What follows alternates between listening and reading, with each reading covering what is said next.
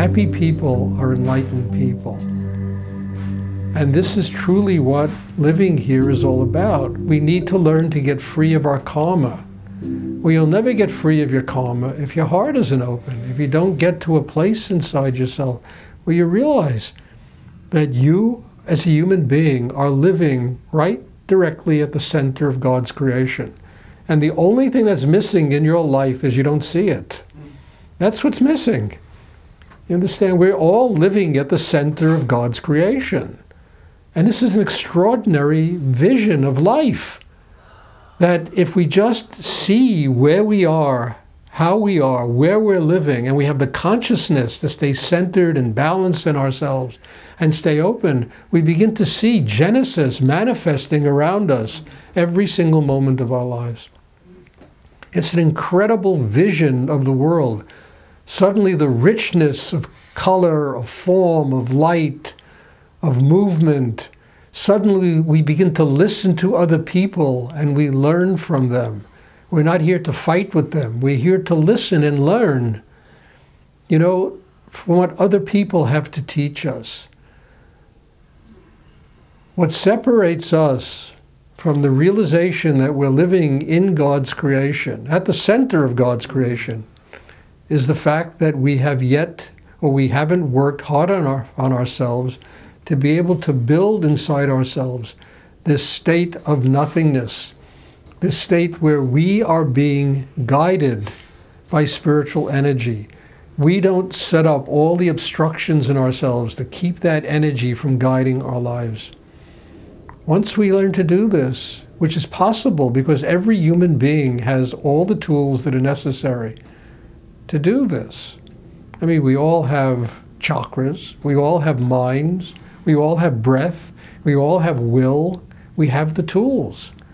It's learning how to apply those tools and use them in a way which they will truly open us inside and get us into a state of consciousness where we can truly recognize that as human beings we're living here directly at the center of God's creation. And then, you know, when you're a tourist, and you recognize that you're a tourist. Tourists don't travel to have a miserable time. You understand? They don't they plan trips all over the world. They go. And they go to have fun, to enjoy themselves, to experience different cultures, to see different areas of life, to learn from different cultures.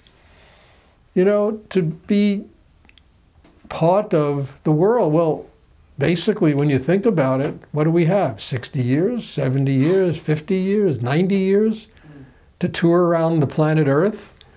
And hopefully, in that given period of time that we have here, we're going to learn something, you know, very important.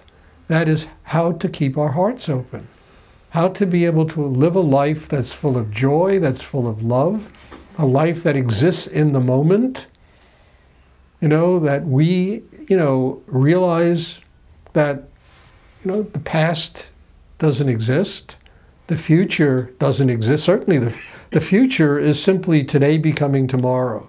The past is dead, it doesn't exist anymore.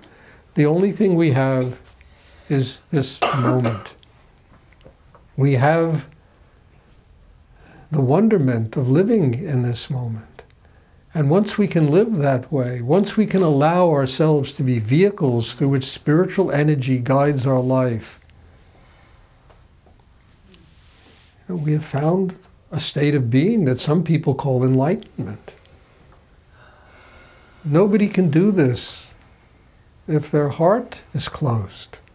Nobody can do this if they're angry. You understand? Nobody can do this if they're sitting in judgment of other people.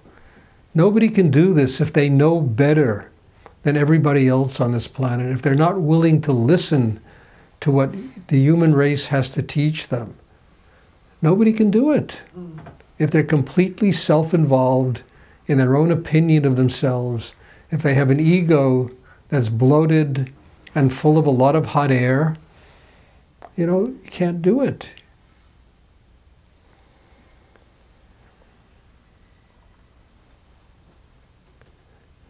So the work of meditation is simply the work of getting free of oneself